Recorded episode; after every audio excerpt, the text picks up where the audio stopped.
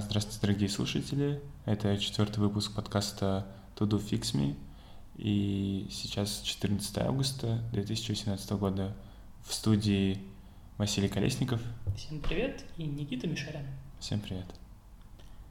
Сегодня мы хотели записать выпуск и обсудить в нем некоторые вопросы, связанные с тем, как, как можно улучшить процесс своего самообразования в сфере ай ти и как использовать возможности интернета для поиска ответов на вопросы, как правильно формулировать вопросы и как добиваться получения на них тех ответов, которые вам действительно помогут. Почему именно такая тема? Ну, она всегда была актуальна, наверное, согласись, Никита. Думаю, да. Для всех поколений. И для, для нас когда-то. Как задавать вопросы? Если раньше мне казалось, что люди боятся задавать вопросы, то сейчас мне кажется, что люди перебарщивают с задаванием вопросов. Сейчас ты боишься, когда видишь вопросы, да? Да. Роли поменялись. Я на самом деле тоже боюсь. Согласен. А еще просто я зашел недавно в блог известного писателя и айтишника, программиста, программиста, философа, инженера, соз... и прочие, и прочие, и прочие. Предпринимателя, серийного предпринимателя. В общем, я зашел на блог Джоэля Спольски.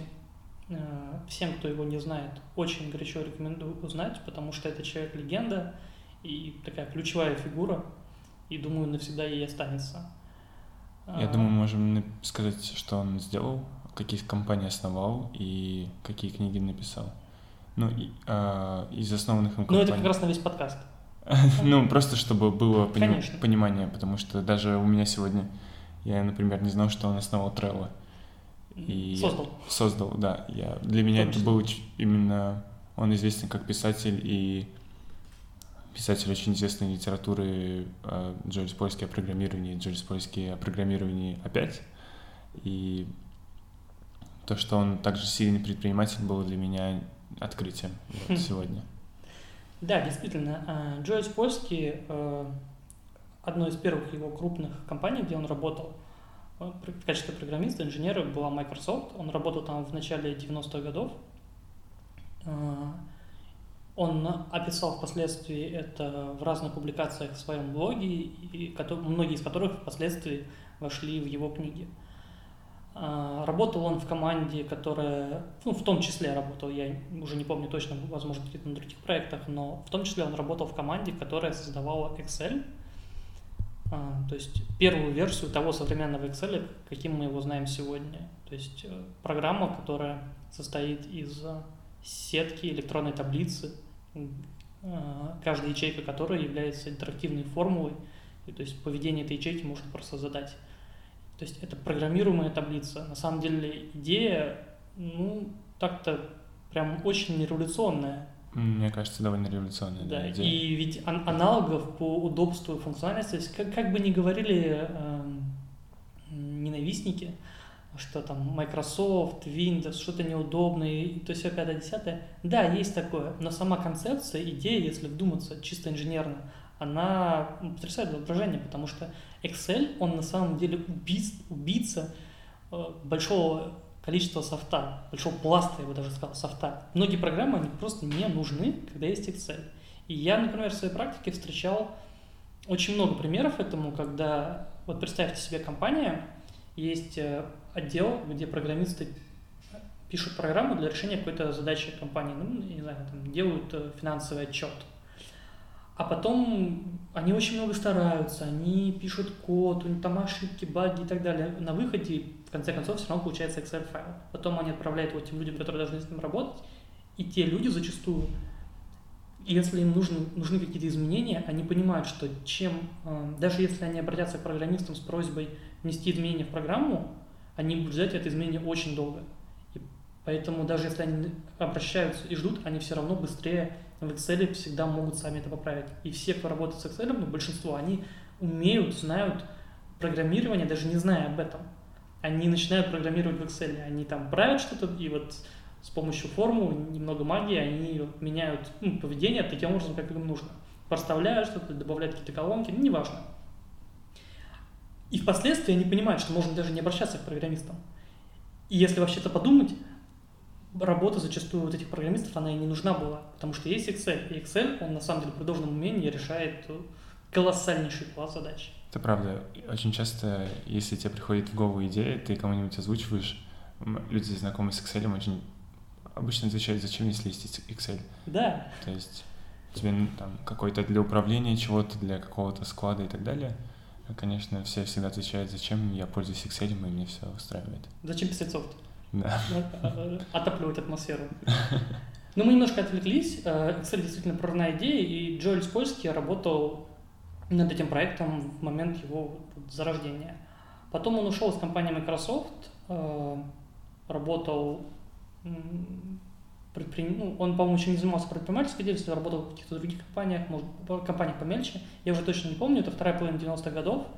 И в это время он э, начал писать э, в блог записи свои заметки, мысли э, о программировании. То есть его взгляд как инженера на некоторые проблемы.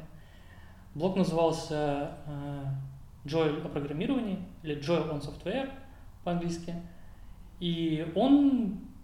получил заметную популярность, то есть популярность росла. Возможно, потому что в девяностые годы прошлого века еще не так много было блогов, не так сильно был вообще развит интернет, и поэтому тут играет, наверное, роль, роль этот момент, что когда ты первый в чем-то, то тебе успеха добиться легче. Но это нисколько не умаляет, не, не поймите меня неправильно, это нисколько не умаляет его заслуг и способностей. Я... Я восхищаюсь его работой. Я думаю, что если сейчас какой-то очень сильный инженер начинает писать блог, он все равно тоже становится довольно популярным. Да, да, это так. Но, согласись, конкуренция сама по себе больше. Правда, да. А, так вот, он, он начал вести блог и написал там, в течение нескольких лет очень много э, статей, ставших популярными, которые люди пересылали друг другу. А, и в начале двухтысячных годов, в две тысячи первом или две тысячи втором, что-то вот в этом роде, он основывает компанию uh, Fog Creek Software uh-huh. uh, и начинает uh, разрабатывать в то время еще не очень популярные uh, трекеры ошибок. То есть это называлось uh, FogBugz, FogBugz, что-то такое. Ну, такое название было. Я чуть могу ошибаться сейчас в произношении, потому что мы особенно даже как-то не готовились, не... не собирали линки, я по памяти то, что я читал много лет назад, сейчас рассказываю. Но мы обязательно после подкаста еще раз прослушаем и приложим все шоу-ноты, чтобы было понятно, куда тыкать и что смотреть. Они стали развивать этот продукт, он стал как компанию делать, набрал людей, друзей, возможно, своих бывших коллег, и пошло-поехало. А впоследствии он, эта же компания Fog Creek Software, создала проект Trello, который уже пару лет как, наверное, принадлежит Atlassian, uh-huh. они его купили. Но вообще это продукт компании Fog Creek Software и, собственно, я бы сказал, это тоже, это справедливо сказать, личный проект Джоэля Спольски, потому Думаю, что да. это большой человек, который вложил очень много в этот проект. И еще, наверное, пожалуй, самый известный проект, который... Которым, к созданию которого приложил руку Джоэль Спольски и, Никита, напомню, кто еще? Джефф Антут. Джефф? Антут. Антут. А это? Uh, Stack Overflow. Stack Overflow.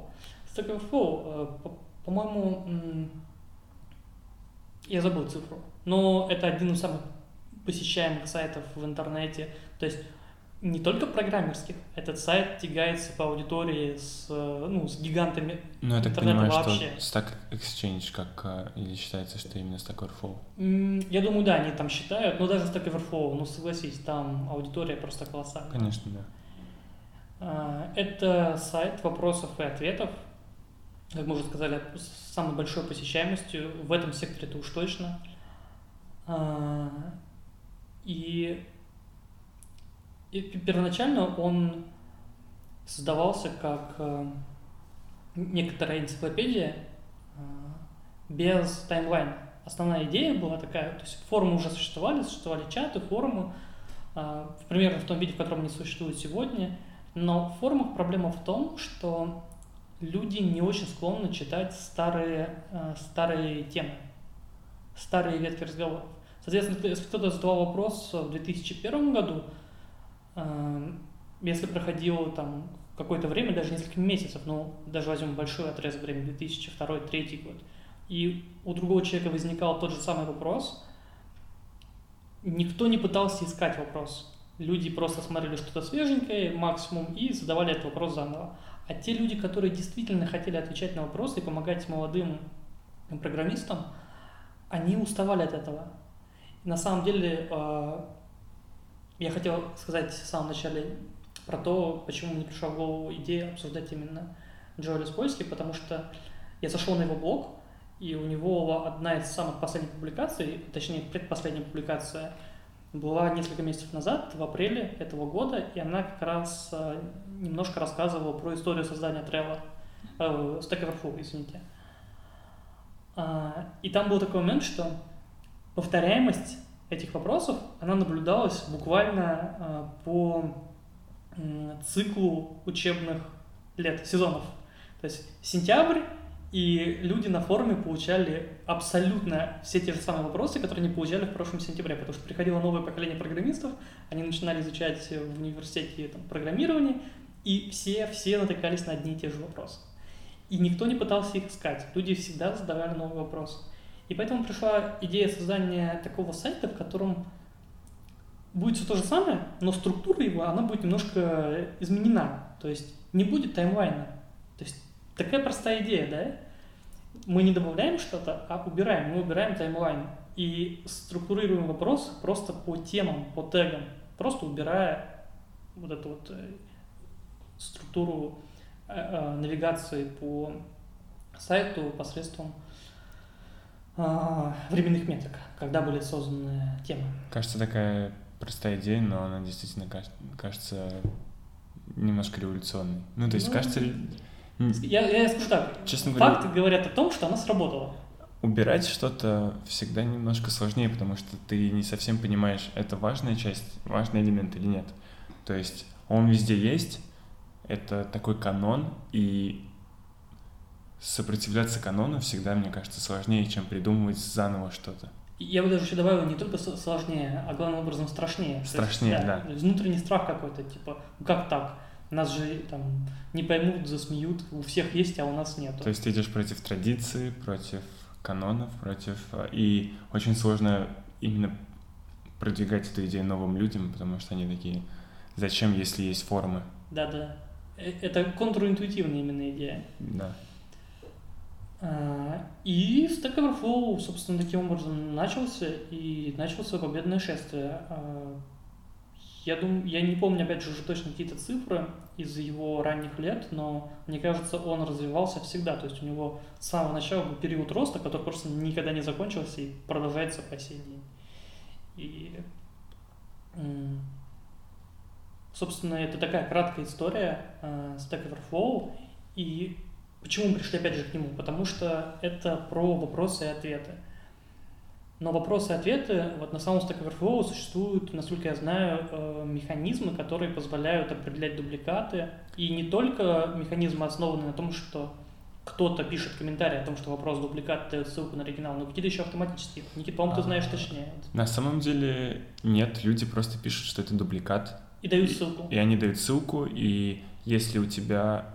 достаточно много ответов в этой ветке, то есть, допустим, в Ruby ты ответил, у тебя там несколько сот ответов, которые засчитались как верные, то автоматически то, что ты помечаешь дубликатом, помечается дубликатом. Если ты обычный пользователь, то это отправляется в очередь на ревью, и там уже другие люди, у которых есть mm-hmm. достаточный рейтинг, они это мониторят и закрывают. То есть это такая самобалансирующаяся система, естественно. Чисто на сообществе, да. Это... Обучаемая. Такая. Ну, интересно именно как раз то, что ты говорил о том, что люди устают отвечать на одни и те же вопросы, и они просто сами уже устали, закрыли, все позакрывали. И, возможно, именно когда зарождался Stack Overflow, это был единственный рабочий вариант, чтобы само сообщество себя регулировало и просто дать ему механизмы этого возможности. Да, то есть, когда появляется система, позволяющая а, оперативно определять дубликаты, это, от этого выигрывают все. То есть от этого выигрывают люди, которые отвечают на вопросы. А тут нужно еще уточнить, что вообще существуют такие люди, которым не только... То есть есть одна категория людей, которые постоянно нуждаются в ответах, а у них много вопросов. Это, как правило, новички в чем-то, да? Ну, в нашем случае в программировании. При этом есть другая категория людей, которых, может быть, не на протяжении всей жизни, но возникают такие периоды, когда очень хочется попробовать себя в роли, в роли учителя, ментора, как они еще называются сегодня, коуча, А-а-а. чего угодно, кого угодно, и просто передать свои знания, помочь кому-то. У кого-то, ну, то есть разные идеи могут под этим лежать, у кого-то просто хочется, кому-то хочется попробовать, возможно, он, это может стать его профессией, он сможет на этом зарабатывать. У кого-то цели исключительно альтруистические, и есть такой момент, как желание вернуть в общество то, что ты когда-то взял. То есть тебя кто-то научил, и ты хочешь кого-то научить. Ну, есть же такое? Конечно, есть помимо альтруистических чисто, а, как это сказать? Безвозмездных? Нет, наоборот. А... Наоборот, корыстных. Да, корыстных, да, я совсем забыл. Помимо альтруистических есть корыстные цели. Например, я видел несколько раз у компаний, которые занимаются аутсорсом, табличку, сколько мы платим различным программистам. Я даже могу скинуть эту статью. Это довольно известный, кажется, украинского происхождения блогер. Ты, думаю, его знаешь, я не могу вспомнить имя. У него есть аутсорс-компания, и он пишет, сколько мы платим программистам, и одна из метрик — это репутация на Stack Overflow. То есть, если, допустим, у чувака есть какие-то книги, публикации, мы платим там ему сто баксов в час. Если у него э, какие-то другие достижения, сертификаты, еще прочее, и минимум там пять тысяч репутаций на Stack Overflow, мы ему платим пятьдесят долларов. Uh-huh. И так далее, и так далее. И я часто встречал именно в качестве резюме можно прикреплять, прикреплять Stack Overflow и смотреть. А другое дело, что я не уверен, что это работает. Я Потому... тоже не очень люблю палочные системы. Даже более того, если ты не отвечаешь на Stack Overflow, ты не понимаешь, что, что этот рейтинг значит. То есть я помню, мы некоторые... Мои коллеги спрашивали меня, вот посмотри, вот нам прислал чувак с Stack Overflow, у него рейтинг N, там несколько тысяч, ты можешь сказать, типа, ок или не ок? И это Потому друг... что считался специалистом.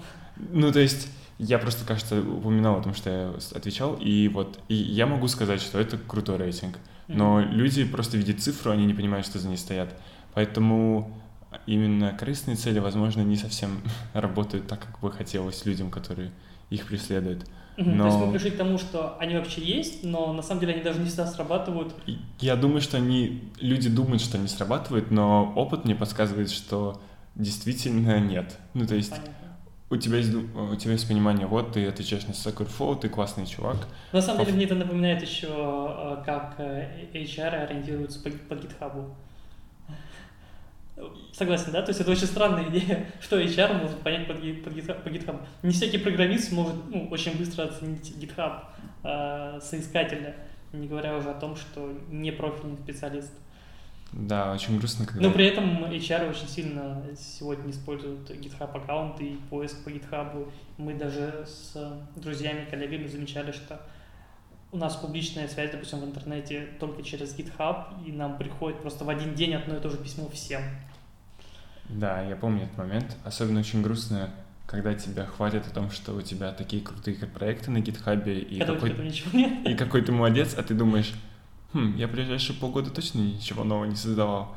И это грустно осознавать, что тебя хвалят как за что-то, что ты не сделал.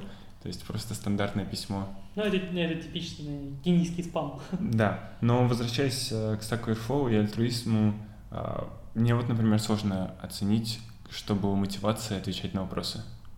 Ну, ты расскажи просто, что ты тоже в определенный момент этим занимался. Да, и у меня периодами, периодами, когда скучно на работе было, я очень часто просто несколько дней отвечал на Stack Overflow, и если посмотреть на граф репутации, она такая, такое плато несколько месяцев, потом резкий всплеск на пару дней, причем там сильно как-то повышающей репутации, потом снова плато, потом снова всплеск, и можно понять вообще, насколько скучно мне было на работе чисто по, всплес... по всплескам на Stack Overflow. Но я перестал это делать в тот момент, когда я понял, что мои ответы на Stack Overflow никак не развивают меня. Я был уверен, что будет обратная ситуация, что я начну отвечать, и это даст мне какой-то буст, э... и это даст мне какой-то буст в опыте. Но вместо этого я чувствовал, что я запоминаю просто какие-то технические моменты, как в школе, когда ты запоминаешь просто, как решать одну конкретную задачу, но ты совершенно не понимаешь каких-то механизмов, лежащих под ней. То есть ты можешь ответить... Э... Типичное мое решение задачи было, кто-то что-то постил, вместо него я смотрел source, э, исходники программы, находил ошибку, находил решение и закидывал ее. И понимание того, как устроена программа, мне это не давало, оно давало именно конкретное решение. Или из своего опыта я просто доставал что-то и выдавал человеку. Ну, то есть при этом тоже никакого м- роста у меня от этого не было. Можно сказать, что ты работал как продвинутый компьютер? Да, я... С элементами человеческого мышления. Немножко, да, такое было. И еще я помню, самое сложное в ответах на Stack Overflow — это перестать быть занудой и снобом, потому что вопро- уровень вопросов, он невысокий.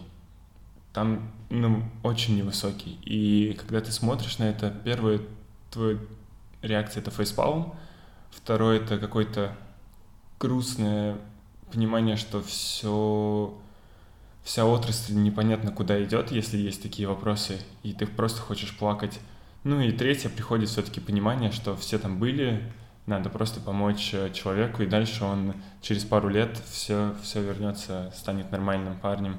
Просто... Будет отвечать на Stack Overflow и плакать так же, как ты. Да, просто не нужно вот этих оценочных суждений, потому что моя первая реакция, я помню, первые десять вопросов я просто смотрел и, и хотелось плакать. Просто очень грустно было, потому что э, такие базовые вещи. Вот, но потом я отключил, и наоборот, на простые вопросы я уже отвечал. О-о-о, сейчас будет быстрый аппрув, сейчас будут быстрые, э, получу рейтинга побольше.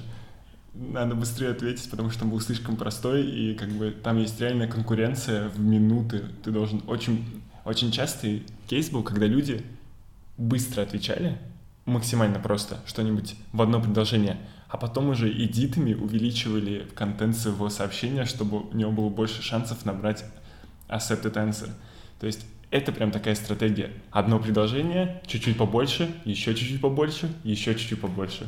Читеры, читеры кругом. Э, да, забавно. Просто если кто-то не отвечает, то это довольно интересно, мне кажется, посмотреть, что люди реально гонятся просто за рейтингом, просто хотят accepted answer, и даже не представляете, как у тебя, какую фрустрацию ты испытываешь от того, что ты на секунду больше написал, ну, то есть на десять секунд раньше ответил, и у чувака, который ответил на десять секунд позже, соответственно, абсолютно такой же ответ, и он получает accepted answer бейджик. Это так, так, ты не понимаешь, почему, почему, почему он получил этот рейтинг. Расскажи, там есть достижения, ты мне рассказывал просто, я помню. Да, это достижение как раз для тех людей, которые не получили accepted. А, нет, а, другая проблема — это то, что иногда новички с первым вопросом, они не совсем понимают, работают как Stack Overflow, и они знают, что можно заакцептить ответ. Но очень частая механика именно ты акцептишь ответ и еще его апвотишь, чтобы у отвечающего был максимально возможный буст репутации. И некоторые этого не делают, потому что не знают. И вот для таких людей есть такой утешительный бейджик, то, что невоспетый герой. Это когда тебя... Когда твой ответ accepted как правильный, но при этом никто его не апфолтит. И такой утешительный приз. В общем, интересная платформа, интересная... Э- Я думаю, интересно не то слово. Ну, потому что интересно это, когда знаешь, что-то существует, у него еще не, не мега-колоссальная аудитория, но он интересный, поэтому ты его как бы рекомендуешь. А Stack Overflow, я бы не сказал, что это интересно, не потому что он какой-то плохой, а потому что Stack Overflow — это реальность, это данность, это стандарт де-факто. Там уже такая аудитория, мимо которой любой человек, приходящий в ай ти, просто пройти не может. Это правда. Я имею в виду интересный опыт взаимодействия а, ответов опыт? на Stack Overflow. А, интересно, да. В этом смысле да. я согласен, конечно. Интересный опыт, но если кто-то хочет расти, пытаться расти на этом опыте, это не совсем подходящий вариант. То есть отвечать на Stack Overflow, мне кажется, имеет реально смысл, если вы хотите в какую-то ай ти-компанию, которая четко продекларировала, что она смотрит на Stack Overflow репутацию и даже сказала, сколько ее нужно набрать. Потому что набрать ре- любую репутацию в Stack Overflow — это, ну, неделю такого... Ну, то есть, я имею в виду в пределах нескольких тысяч, потому что все там, все, что больше пяти, мне кажется, это уже такое, такой уровень, когда ты просто сидишь, и это твоя дневная работа — отвечать на Stack Overflow, потому что это отнимает много времени на... Вопросы отнимаю там от пяти и, и больше. Давай немного статистики. Сколько у тебя примерно вот, на память а, ответов? Ну, у меня около девяносто ответов, и где-то ну, треть из них а, засепчены. Вот, а, статистика небольшая на самом деле, там чуть-чуть, где-то тысяча четыреста репутаций. А, это большая, маленькая? Ну, это, это небольшая. Ну, то есть это, но средняя такая. Это... Да, я могу, наверное, персенталь сказать. То есть это где-то пять, пять, пять или десять процентов от всех пользователей Stack Overflow. То есть это немного, но потому что мало кто отвечает. Вот, но она какая-то такая. Вот. Если в плане статистики, когда я отвечаю, это обычно, ну, то есть там топ-топ, топ один процент от всех пользователей или там за неделю, за месяц. А в какой области? Только Ruby. Только Ruby? Чи- чисто Ruby, да. Вот. И... А сколько вопросов ты задал? Один. Один в две тысячи четырнадцатом году, когда я не умел программировать на Ruby, я задал вопрос, как мне задеплоить приложение на эй дабл ю эс. Эм, да. И даже он был неплохой. Неплохо собрал рейтинги, но да, у меня есть только один вопрос. И я совершенно не люблю задать вопросы, потому что почти на любой вопрос я могу найти ответ, не задавая его на Stack Overflow. Да, мы к этому на самом деле и хотели подвести. К морали всей, всей этой истории в том, что Stack Overflow, с одной стороны, это замечательный ресурс, он очень полезный, он очень многим помог. Он помог не только людям, которые там... Кто-то может подумать, что это только слабые люди пользуют, ну, то есть кто не, не очень имеет высокий уровень, пользуется Stack Overflow. В этом есть доля правды, но на самом деле, если взять даже очень хороших инженеров, топовых программистов, даже если они говорят вам, что они не пользуются Stack Overflow, это не значит, что они когда-то им не пользовались, как пользователи что-то не искали. Потому что даже если ты специально не ищешь что-то на Stack Overflow, а я думаю, что... Ну, специально вряд ли кто-то ищет именно на Stack Overflow, просто ищет через Google, и часто, когда ты формулируешь вопрос правильным образом, программистский любой вопрос, вероятность того, что он ровно в этой постановке был задан на Stack Overflow, а Google очень хорошо индексирует Stack Overflow, она очень высокая, ты, скорее всего, прям в самом топ, топе выдачи увидишь ссылку на Stack Overflow, перейдешь туда, и даже если ты этого не хотел, ты воспользовался уже этим сервисом. Мне кажется, что для программистов Google это больше прокси для Stack Overflow, потому что по факту, если, mm-hmm. если мои... Вот, интересная мысль. Ну, то есть мой... Если для обычных людей это может быть прокси для Википедии, но не, по факту это по, для меня лично это очень часто... Я оказываюсь именно на Stack Overflow в восемьдесят процентов случаев, потому что и я довольно слабенько верстаю, и джейсик у меня так подхрамывает, поэтому какие-то вопросы, связанные с джейсом, я часто оказываюсь на Stack Overflow. И в последнее время довольно много именно работы в этой сфере. Вот. Да, в общем, что мы хотели сказать. Есть, получается, есть три роли, которые у вас могут быть в отношении Stack Overflow. Это задаватель вопросов, отвечатель на вопросы и читатель вопросов. То есть тот, кто он их не задает и не отвечает на вопросы, но просто находит ответы на нужные ему вопросы. Есть четвертый, это модератор вопросов, но это такая... Ну, это просто ты знаешь внутреннюю кухню, я даже про это не знаю. Да, ну есть, есть четвертый, ты можешь модерировать ну, вопросы. Так, ну, да, ты не можешь этот статус получить, кстати, автоматически, ну, типа с самого да, начала. Вот. Да. А я имею в виду, то есть три роли, которые вот любой программист, он вот приходит в ай ти, он начинает узнавать, какие вообще здесь способы прокачивать. Ведь Наша жизнь игра, да? Как сказал классик. И если сравнивать деятельность в ай ти с какой-то вот игрой компьютерной, классической эр пи джи-шкой какой-нибудь, ты, когда приходишь в игру, ты должен понять, какие вообще здесь способы прокачаться есть. Вот ты приходишь в ай ти и должен тоже секреты знать, как, как быстро находить ответы. Вот, вот гуглишь и идешь на Stack Overflow. Вот, и там ты можешь выбрать три класса. А танк, о, извините.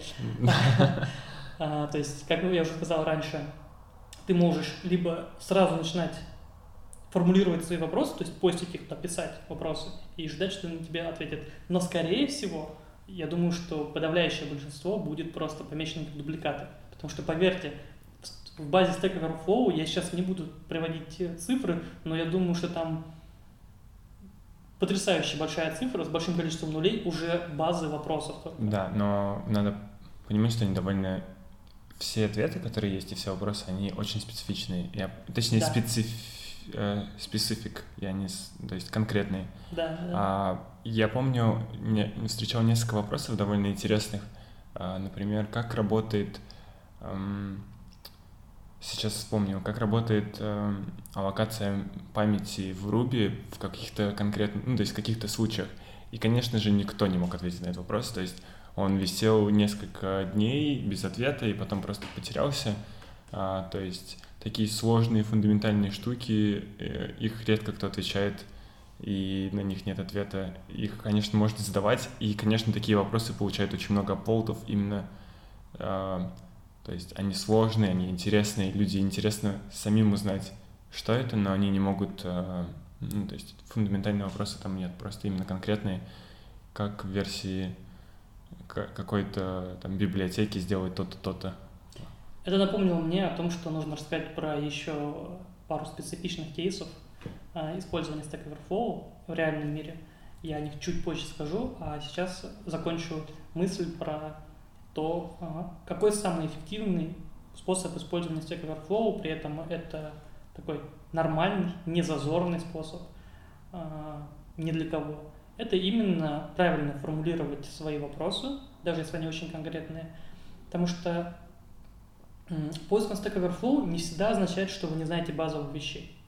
На, на самом деле, э, на, наша позиция в подкасте, и моя, и Никиты, она вообще в том, что базовые вещи, в, не только в ай ти, но вообще в профессии, их, конечно, нужно знать изначально. То есть вот, о чем Никита с самого начала говорил, что ты начинаешь, ты хочешь помогать людям отвечать на их вопросы, но ты понимаешь, что вопросы слишком примитивные, что они вообще не должны в себя упасть. Так ведь? Да, это правда. Ну... как у человека, у которого есть какой-то опыт, это очень грустно на это смотреть. То есть да. Тебя реально вызывает э, грусть, что люди этого не знают, и, возможно, у них есть какой-то опыт в программировании, и тот факт, что они этого не знают, а это базовая вещь, которая читается в гайдах на первой странице, просто на хоумпейдже рельс читается вот этот какой-нибудь mm-hmm. вопрос. При, при этом Stack Overflow, он как раз, опять же, то, о чем мы говорили уже, он славится тем, что там очень много суперконкретных вопросов, то есть какую команду куда-то нужно вести, чтобы там получить что-то. И это действительно такое знание, которое, ну, конечно, пытливые умы, они до него дойдут, но даже у пытливых умов могут быть проблемы. Ну, не всегда там, вы можете в каком-то софте, который написан на не вашем профильном языке программирования, но вы его используете, хотите использовать его как есть, то есть не разбираясь во внутреннем коде, то есть для вас это просто сервис готовый. И, и при этом нужно выполнить что-то, и действительно бывают случаи, когда документация не полностью описана, или документация неудобна, или банально э, сайт, где хостится документация, недоступен, то есть лю- любые кейсы. И вам нужно просто быстро узнать, как, э, как настроить в Nginx что-то там такое, или как в рельсе запустить какую-то команду. И да, это очень как раз такой кейс для того, чтобы найти... Вы, вы, скорее всего, найдете ответ на этот вопрос при правильной его формулировке через Google прям сразу на Stack Overflow. Мне вот интересно, насколько возможно именно выучиться на Stack Overflow. То есть у... я на собеседованиях встречал у некоторых такой... у молодых джунов такое отношение, что да я... Не... Ну, у него спрашивают вопрос, он такой, зачем мне это знать? На Stack Overflow найду. И так мой... он отвечал несколько раз на моей памяти. И у меня возник вопрос, насколько вообще возможно расти, читая только Stack Overflow. То есть, если ты наберешь достаточное количество Потому что, во-первых, ты вряд ли запоминаешь, что ты делаешь. Из-за того, что настолько просто получить доступ к информации, ты, оно тебе сразу же как будто бы не запоминается. Можно я приведу аналогию? Да, да. Вот ты только сказал, и я сразу хотел сказать, что обозначить свою позицию, что я ставлю на нет, а потом придумал аналогию, что читать, пытаться учиться по Stack Overflow, это все равно, что читать только оглавление в книгах. А потом я подумал еще и подумал, что нет, точнее сказать, пытаться учиться через Stack Overflow, это все равно, что читать только название книг, а, только их корешки. Возможно, даже не корешки, а просто ты читаешь книгу, открываешь рандомную страницу семьдесят восемь, читаешь абзац и пытаешься из этого абзаца научить понять, о чем вообще вся книга, что довольно сложно. Ну, это больше смахивает на чтение документации. Ну, нет, это именно не документация, ну... Ну, кусками. кусками. Так обычно кусками. В общем, Stack Overflow — это если только вы корешки читаете. Да. Меня, я вспоминаю, у Stack Overflow есть одна проблема. Это люди не говорят о том, что... Они говорят тебе, как решить проблему. Они не говорят, что твоя проблема поставлена неправильно. Mm-hmm. Зачаст, зачастую э, ты хочешь узнать... ну э, э, Как я уже сказал, мотивация человека, отвечающего на Stack Overflow, зачастую это рейтинг поднять. Это правда очень... Мотивация того человека, который отвечает. Да, у него, то есть у тебя очень быстро начинается такая э, позитивная петля, когда ты отвечаешь, у тебя появляется рейтинг, тебе это нравится, ты хочешь еще отвечать, еще увеличить рейтинг. Поэтому зачастую ты не хочешь решить проблему человека, как бы именно проблему, как программист. То есть у нас у всех есть это... знание о том, когда к тебе подходит менеджер и спрашивает, а, а сложно ли будет добавить env, ну, как, какую-то штуку вот, в известную фичу, а ты у него спрашиваешь, а какую проблему ты пытаешься решить? А, может быть, это можно сделать сейчас и текущими средствами. То есть такой вопрос никто не задает на Stack Overflow. А если у тебя есть вопрос, а, как... А, а, не знаю, как там получить, почему не работает этот запрос, ты не спрашиваешь, что ты пытаешься сделать с этим запросом, ты просто говоришь, вот, вот так пофикси его. А то, что... Поэтому, мне кажется, это самая большая проблема в Stack Overflow, тот факт, что ты не можешь, не понимаешь, что твои решения неправильные. Я согласен. И вот к этому постановку вопроса еще добавлю такой момент. Я на самом деле, тоже немножко о статистике, я на Stack Overflow... Точно не помню, но, может быть, в своей жизни задал один или два вопроса. И, наверное, на вот так, примерно такое же количество ответил. То есть при этом посмотрел я вопросов и ответов и воспользовался, ну, сотни, я думаю. То есть я никогда не пытался быть активным писателем ни вопросов, ни ответов, потому что не было необходимости просто.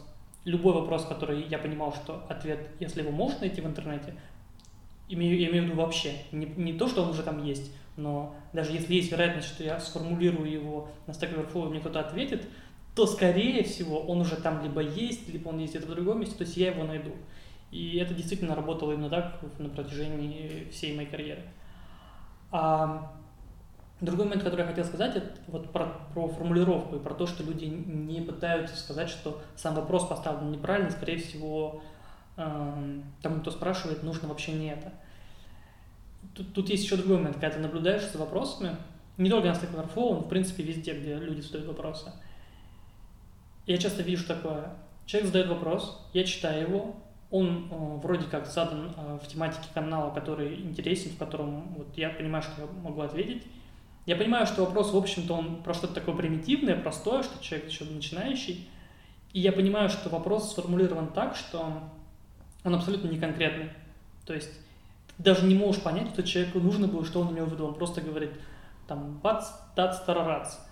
И вот такое, такое, такое. И вот я вот что-то там не могу получить. При этом он не понимает, что для того, чтобы правильно ответить на этот вопрос, нужно очень четко определить, что у тебя вот за бац, что у тебя за тац, что у тебя за тарарац.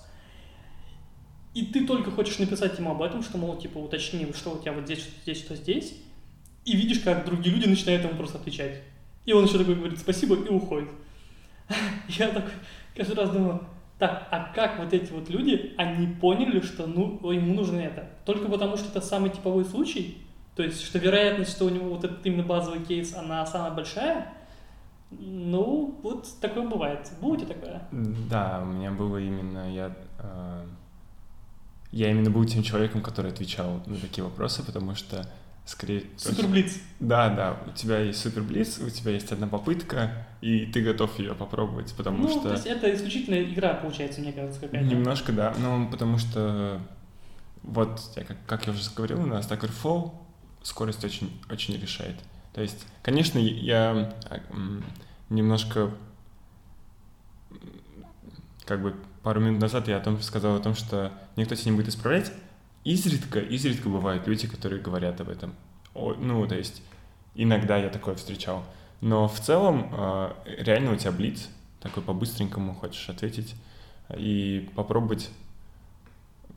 Потому что в восемьдесят процентов случаев это сработает, и, возможно, именно то, что нужно человеку. Ему нужен быстрый ответ. Такой Stack Overflow — это быстрый вопрос, быстрый ответ. Не хочет разбираться. Если бы он хотел разбираться, он бы взял книжку и почитал вообще, почему у него не работает. Он хочет быстрое решение. Ты ему даешь быстрое решение. Не думаю, что это правильно в плане программирования как профессии, как такого... крафтсменшип, то, что говорят. Но такие реалии. Быстрый вопрос, все пытаются дать быстрый ответ. Хорошо, а теперь про тот момент, который я обещал рассказать, и еще один специфичный кейс, в котором можно заметить Stack Overflow, это то, что некоторые команды, развивающие какие-то программные продукты, неважно, утилиты пишут, сервис, какой-то проект на GitHub, они часто выбирают Stack Overflow прямо как свой issue tracker, как систему, где они поддерживают пользователей. И это у них официально. То есть система поддержки пользователей — это Stack Overflow. Просто приходите в Stack Overflow, там, опять же, точнее, не очень хорошо зная внутреннюю структуру и навигацию, там же есть что-то типа тредов прямо, или каких-то топиков можно выбрать. У, у тебя есть тег, и, соответственно, ты, ты можешь... Тег. Тег, тег. Да, ты можешь создать этот тег. То есть, допустим, ты написал гем, ты создаешь тег с этим гемом и подписываешься просто. И люди, которые будут а, упоминать, ну, ты можешь написать, допустим, в ридми GitHub, типа, пишите вот с таким гемом, mm-hmm. точнее, вот с таким да, тегом. Да, я как раз это имею в виду. То есть, и есть такие кейсы, и это очень интересно. Мне кажется, здорово. Это классный подход, потому что, возможно, как раз люди не будут искать issue на GitHub, они все равно будут искать Stack Overflow, так как... А... И еще один похожий кейс – это, то есть, ну, во-первых, первое, да, закончим, что Stack Overflow используется под просто как даже система поддержки пользователей. И это очень здорово, что есть такая возможность. И иногда, когда ты хочешь сосредоточиться на разработке кода, ты самое главное, что ты хочешь писать код. Ты не хочешь думать, как мне пос- поставить баг-трекер, как мне там наладить организацию с пользователями. Уже есть Stack Overflow, на нем есть все программисты и все, все готово. И второй кейс, это, то он, он частично вытекает из первого и пересекается с ним, это то, что иногда на Stack Overflow некоторые вопросы технические, специфические такие сугубо, они э, бывают заданы, сформулированы про какую-то вещь, в каком-то программном продукте, например. И э, ответ дан, э, допустим, разработчикам этого проекта или ну, кем-то, кто очень хорошо в этом разбирается. И этот ответ настолько полон, он может быть в разы полнее, чем официальная документация, которая при этом может чуть ли не отсутствовать даже. То есть даже такие кейсы есть. И ссылку на этот ответ даже публикуют где-нибудь там в официальной документации потом этого продукта, типа, если у вас возникает такая проблема, смотрите вот этот пост на Stack Overflow, как, как тут нужно действовать, как это понять. То есть я такие вещи помню, я, к сожалению, сейчас не вспомню конкретные примеры, но вот Никит, ты видел такое? Я, конечно, помню э, вопросы по Нокогири, которые отвечал Аарон Паттерсон, и там все в комментариях к этому ответу просто, ну, то есть такие, Аарон Паттерсон сам ответил. Э, очень, ну, это много таких примеров встречал, это которые вырывают э, из памяти. Обычно они даже пишут о том, что на некоторые вопросы, типа, как мне сделать то-то, то-то, и ты говоришь, и я очень много ответов встречал. Ты можешь воспользоваться такой библиотекой, так-то, так-то, так-то, так-то, и потом внизу пишешь, ну, на самом деле, я сам ее написал. А, я единственное только уточню, ты, ты всегда начинаешь так говорить без контекста. Нокогири для наших радиослушателей — Это популярная библиотека в Ruby для парсинга икс эм эль. Да, Аарон Паттерсон, для тех, кто не знает, это автор Nokogiri, еще Core, в Core Team Ruby, в Core Team Rails, еще автор кучи всего. Очень большой энтузиаст и сподвижник Ruby сообщества. Да. Ну, по-моему, в последнее время он как-то уже не сильно активист большой. Или пишет? Не, пишет, не очень пишет, пишет да, точно пишет, и а, в твиты его очень смешные всегда. Да, он большой шутник еще. А, я думаю, что мы рассказали очень много всего про Stack Overflow, и предлагаю немножко теперь сместиться, опять вернуться а, к, к нашему базовому вопросу. Наш базовый вопрос, напомню, это про то, как задавать вопросы и как правильно организовать свой процесс обучения, чтобы использовать... А, возможности поддержки от других людей в интернете. И об этом как раз упомянутая мной в самом начале статья Спольски, о том, что вообще, вообще вот этот момент коммуникации между программистами с целью обучения кого-либо чему-нибудь, то есть когда кто-то хочет кого-то научить или кто-то хочет научиться и спрашивать, он, если честно, очень странный. И он там приводит в самом начале то, что существует такая странная традиция у программистов, это задавать вопросы резиновой уточки. Откуда она пошла? Очень часто бывает такой кейс, люди просто заметили, что когда кто-то чего-то, что-то не понимает, у него там какие-то проблемы с кодом, баг какой-то, он сидит, думает много, у него не получается, он потом идет, допустим, к своему коллеге или куда-то в интернет, начинает задавать вопрос, и просто пока он объясняет свою проблему, он вдруг понимает, что он теперь понимает ответ, что ему даже уже спрашивать ничего не нужно. И умные люди это подметили и предложили, а вы не тратите время, вы просто поставьте себе воображаемого какого-то друга, там вот просто канонический пример, это резиновый утенок, поставьте его на стол и начинайте, когда у вас какая-то проблема возникает, формулировать ему эту проблему, как будто это ваш коллега или... кто-то в интернете, кому вы хотите задать этот вопрос. И по теории вероятности должен прийти вам ответ в голову, даже если вы резиновые уточки это рассказываете. Кстати, у меня был реальный коллега, с которым на столе стояла такая уточка. Я могу сказать, да, то есть как минимум один живой, я помню. Может быть, даже больше, но вот один точно был. Он с ним говорил в офисе прям... Я не помню, что так он прям на полном серьезе, абсолютно серьезно разговаривал с этой уточкой, я думаю, что он принес ее больше веселья ради и поставил, но иногда, когда возникали какие-то курьезные ситуации, мы подшучивали, подтрунивали на эту тему, что, ну, типа, а что скажет уточка, и вот в этом роде все. У тебя были коллеги с уточками? Нет, я, ну, то есть только вот сегодня узнал про кейс с уточками, это довольно интересно. Я думаю, возможно, даже можно воспользоваться. Потому что, когда ты работаешь на удаленке, рассказать о своих проблемах ты можешь никому. Никому. Но а вот про ситуации, когда ты задаешься вопросом, ты, тебе кажется, что ты уже думал над ним очень долго, много, ты уже всю голову сломал и, и не нашел ответа. Потом начинаешь кому-то это рассказывать, и вдруг понимаешь, что находишь ответ. Такое было? Да, такое было куча раз, но...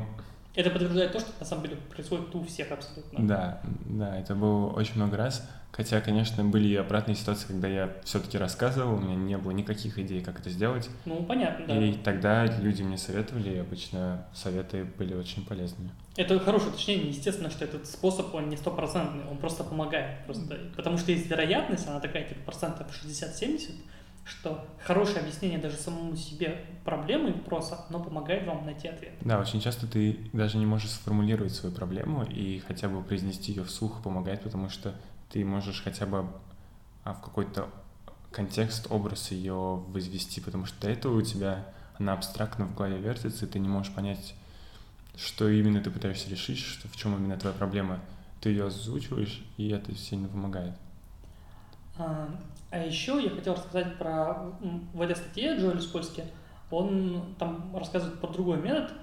Тоже, на самом деле, он наипростейший, но всегда интересно рассказать, потому что практика показывает, что сколько не рассказывать, всегда найдутся uh-huh. новые и новые люди. И это хорошо, кто еще этого не знает и может испытывать эти проблемы. Так вот, он, это самый простой метод двоичного деления, бинарного поиска, когда ты свою проблему просто декомпозируешь, причем не на какие-то, но множество маленьких кусочков, потому что это сложно, а просто делишь пополам. Что это значит? Например, у вас проблема там, в коде. Попробуйте просто делить код. Вы, если не знаете, где она именно возникает, вы просто видите симптом. Я не знаю, там что-то тормозит, зависает или где-то падает ошибка. Просто делите и делите код пополам.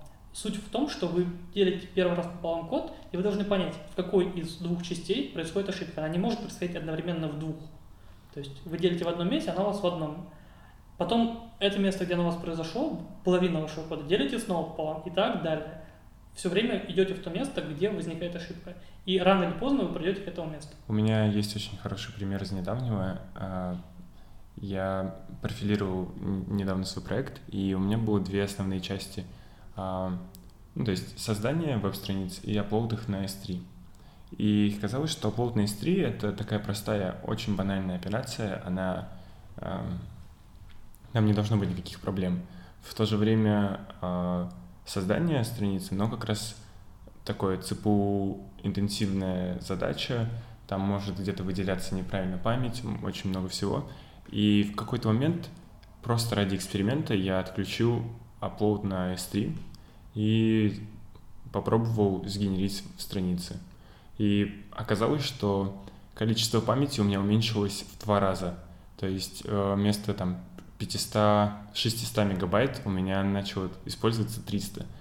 И это было удивительно, потому что триста мегабайт чисто, чтобы отправить на эс три, это было удивительно.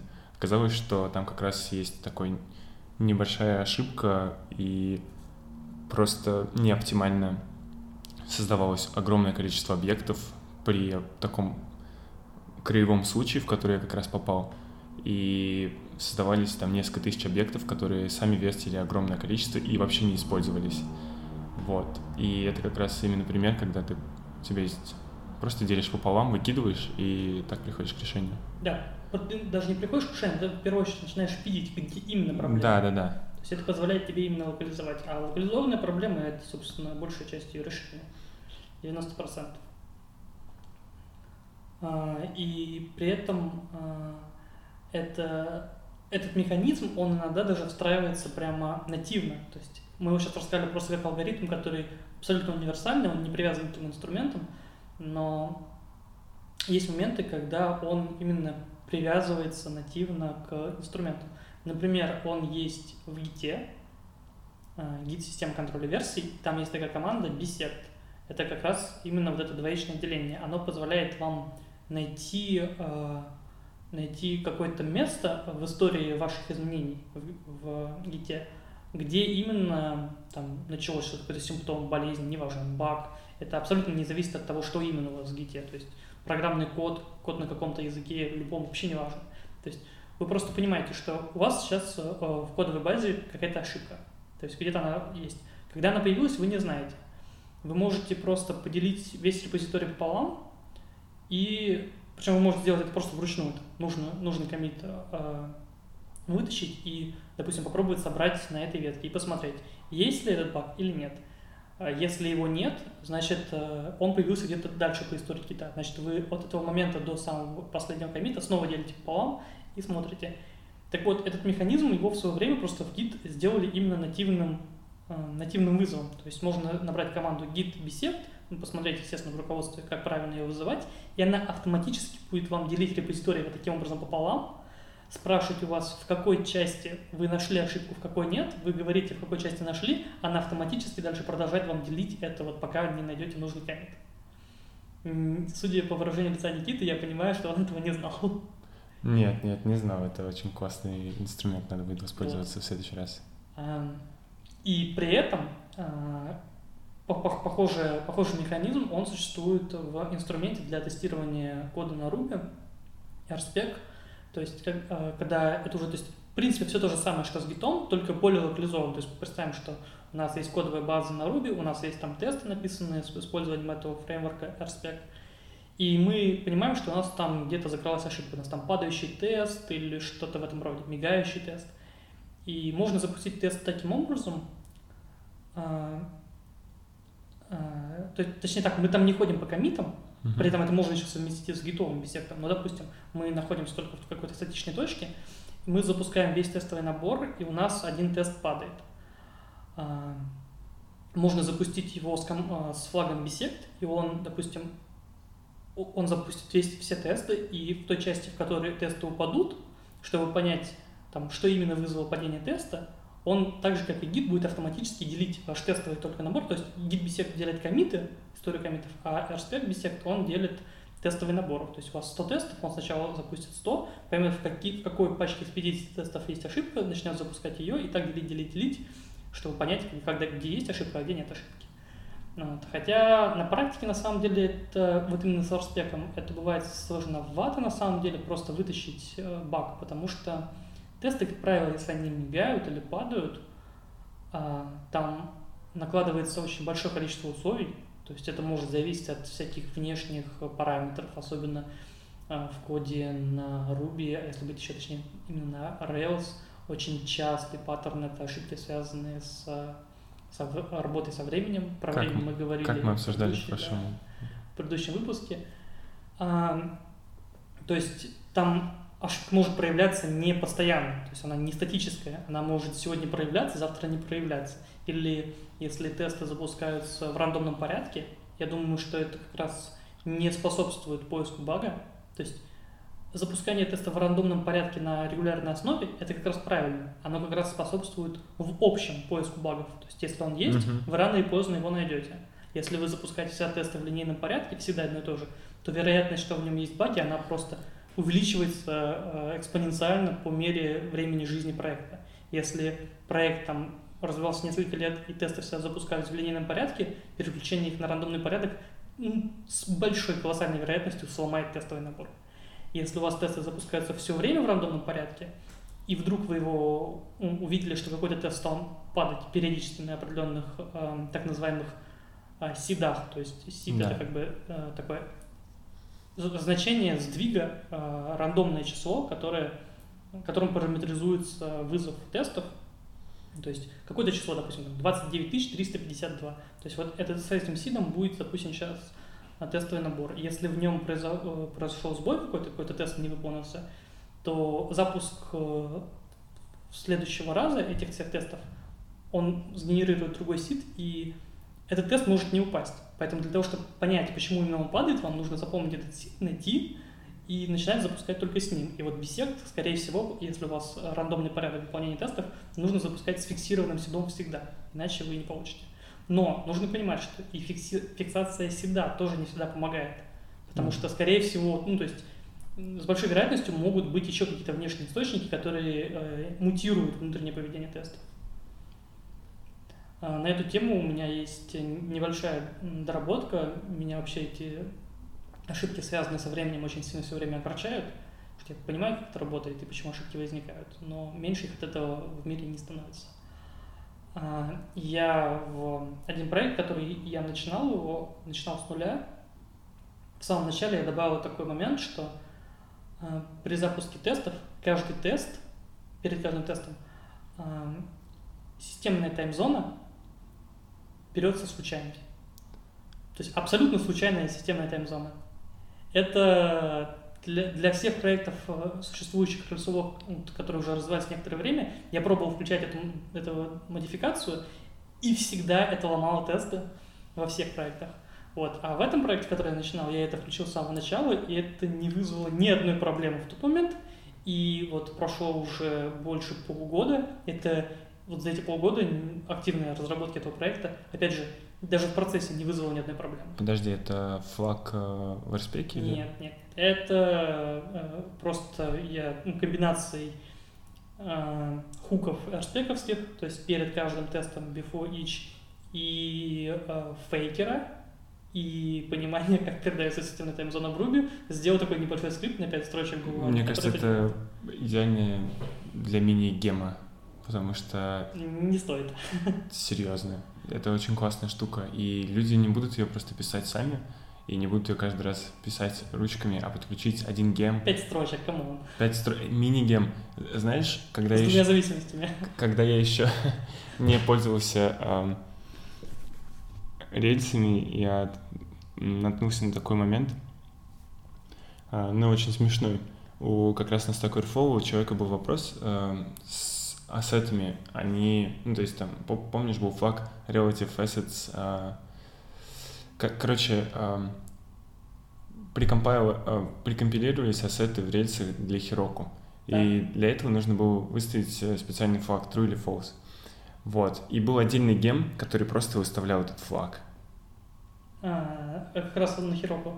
Ну, то есть... Да, я, я знаю, там есть гем, у них есть двадцать фактор, у них гем есть, который все, что делает, он выставляет вывод Rails Logger with down. Есть такое. Но я не скажу, что я большой поклонник таких гемов. Ну, я считаю, что... Я считаю, что размер гема не имеет значения, если главное, он полезен. Умением пользоваться. Главное, умением пользоваться. Хорошо, я понял твою мысль. Да, хорошо, давайте э, заканчивать с этим. Я рассказал про Bisect как э, оригинальный способ, для тех, кто вдруг еще не знал, поиска ошибок. Причем я специально рассказал сначала про него в общем как алгоритм, а потом про даже прикладные его использования. Но главный акцент, конечно, на том, что он абсолютно абстрактный. Он подходит для всего. То есть вы можете делить пополам историю коммитов, можете делить все время пополам ваш тестовый набор, можете делить пополам любой файл с исходным кодом, делить пополам модуль, делить пополам функцию, все что угодно можно сделать бинарным поиском. Пользуйтесь на здоровье. И в завершении, в завершении выпуска мы еще раз возвратимся к Джоэлю Спольски, потому что, ну, раз уж начали сегодня про него говорить, то нужно сказать самые, как минимум, важные вещи. После того, как его блог стал достаточно популярным, ему, естественно, стали предлагать, а почему бы и нет, давайте выпустим книгу, потому что, ну, это просто такие, наверное, даже экономические законы, не будем сильно много об этом, но информация в интернете, она, как правило, бесплатная, но если она очень интересная, то почему бы ее еще и не продать? Вот так думают все книгоиздатели, я, человек, работающий в книжном бизнесе, знаю, Джефф Антут, наслышке. Джефф Антут сделал именно так, он весь свой... недавно выпустил свою книгу, и вот у него есть известный блог Coding Horrors, и я там тоже выпустил книжечку просто со своими блог-постами. Вот, и Джоэль Спольски, собственно, тоже решил, почему бы и нет, и э, дал согласие на продолжение издателей и выпустил в двухтысячные, ну, в нулевые годы. Было как минимум две книги его, собственно, это были сборники его статей, эссе, постов с его блога. Ну, с, с небольшими там дополнениями, там, различные выступления в университетах, но в целом это вот, его информация, я думаю, что она практически вся была в интернете. Тем не менее, это не к тому, что книги плохие. Книги эти как раз замечательные, и я их горячо рекомендую. Книги называются «Джоэль о программировании» и «Джоэль снова о программировании». Как у нас даже была шутка, что, типа, как он называет третью свою книгу.